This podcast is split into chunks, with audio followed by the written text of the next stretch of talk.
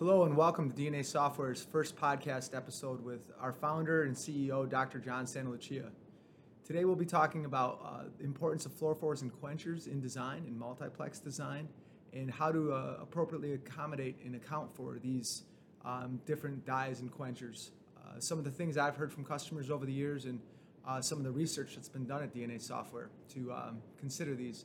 So the first um, fluorophore and quencher we want to talk about, John, is uh, M G Bs. I get asked about minor groove binders quite often.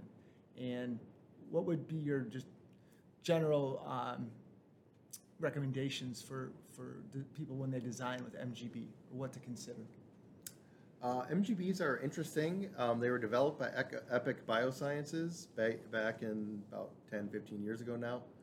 They um, uh, bind to the three prime end of the strand that it's attached to, and they can move to different locations. So the M G B um, recognizes a five base pair stretch, um, but it can, with the linker, is a little bit flexible. So there's a, a range in which that uh, M G B can bind to and detect.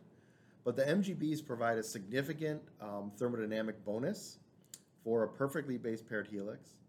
And most importantly, they also provide a discrimination if you have uh, mismatch.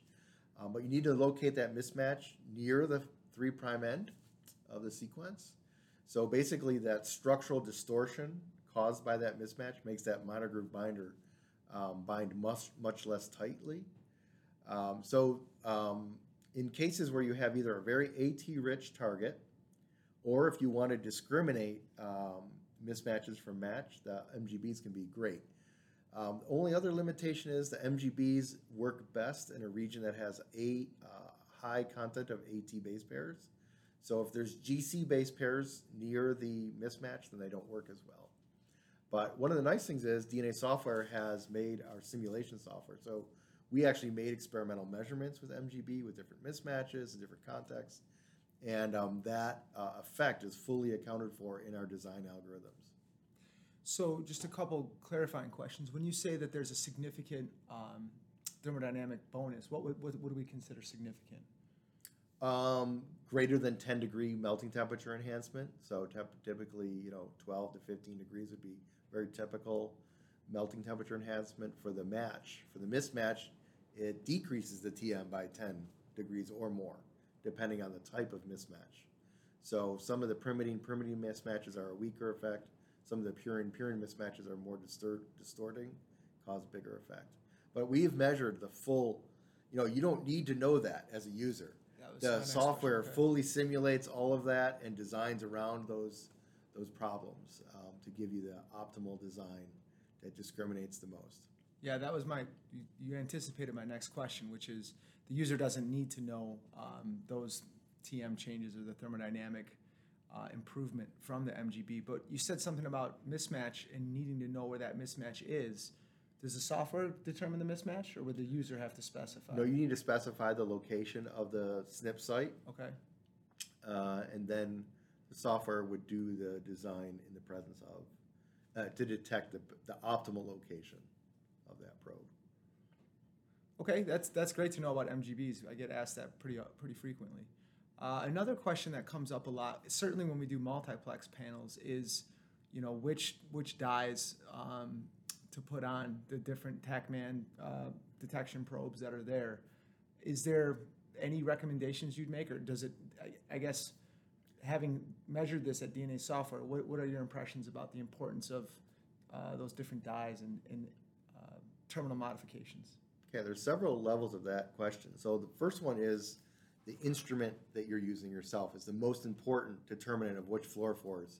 So if you're working with a um, Q P C R instrument that only has one channel, you can only use one fluorophore. Um, and in that case, what would govern your decision would be the mainly the brightness of the fluorophore.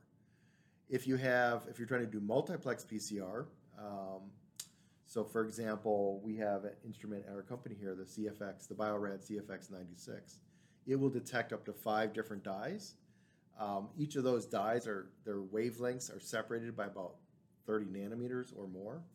Um, and so they're able to achieve a five channel detection within a single well. Um, so really the hardware that you're using dictates which fluorophore that you can use um, for each channel. Um, it does matter though, the fluorophore choice affects the brightness greatly. So for example, FAM is really bright. Other fluorophores um, can be much weaker, like the V I C or HEX dyes um, are typically significantly weaker. Some of the other ones, uh, Texas Red can be quite bright, um, and you can see that really well. Um, Quasar seven oh five is a weaker, weaker intensity.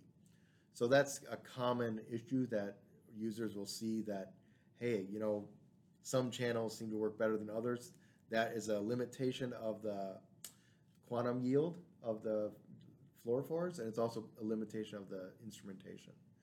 The other effects that need to be taken into account, I mentioned there was multiple aspects to that question, um, is the thermodynamic effect. So the different dyes contribute differently to the stability of hybridization. So um, when you're doing a TaqMan probe, the five prime end is labeled with their fluorophore.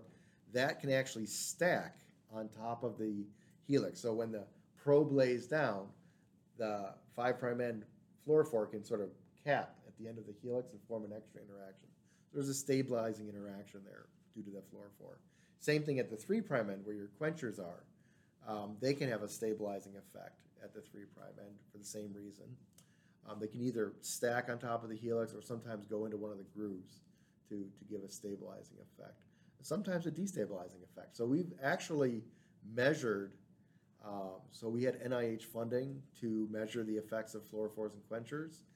Uh, I think we measured the thermodynamic contributions of over thirty um, fluorophores and seven different quenchers um, that are all the most widely used quenchers. So, so we, for quenchers, we did B H Q one, B H Q two, B H Q three, the Q S Y quenchers, Dabsyl, um, the Iowa Black quenchers. Mm-hmm. We did all of those. Um, for the fluorophores, we have a very wide range of Alexa dyes, Cal Fluor dyes, Cy dyes, uh, FAM, et cetera. There's just Texas Red, yeah. The Alexa dyes, yeah, there's a lot of, yes. So we made Um, thermodynamic measurements in many different contexts. Um, we also, for molecular beacon design, uh, made measurements on the um, a hairpin loop where you have a fluorophore and a quencher right in clo- close proximity in the hairpin. So uh, we made those measurements uh, with many combinations of fluorophores and the appropriate quenchers that go with those fluorophores. So in that case, at a beacon, the fluorophore and the quencher themselves can form a very stabilizing interaction. Uh, actually, it's worth, you know, more than a base pair often, but it depends which combination. So again, D N A software has done all of this work for you, and it's incorporated into our software, into Visual O M P, PanelPlex, and our other software packages that count for these fluorophore and quencher effects. Yeah, so a re- reoccurring theme that I hear amongst customers is the sort of thermodynamic um, knowledge is, it might be limited around fluorophores and quenchers. They they don't necessarily know which ones best, best behave.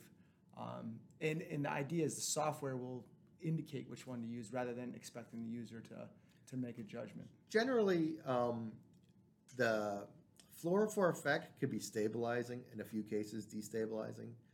It uh, doesn't usually affect the um, outcome of the design in the sense that if the fluorophore is a very stabilizing fluorophore, then the design that comes out will be, you know, one base pair shorter.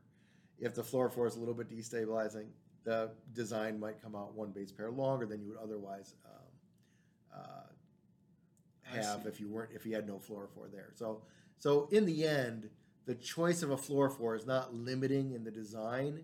It's just something that needs to be accounted for, and at D N A software, that's something we.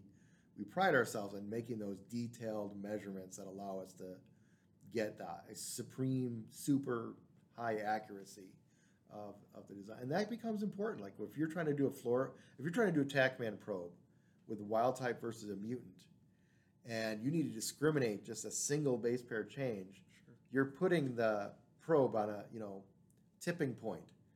You know, if the if it's a wild type, you know, you're going to get to bind just barely, it's going to work. Yeah. If it's a mutant, then boom, it's just barely a few degrees melting temperature decrease. And you need that, account for those fluorophore effects and quencher effects to, to get that level of precision to nail it. It's so a thermodynamic that, fulcrum, right? It's a thermodynamic fulcrum. It's exactly where we're at. Yeah, where yeah.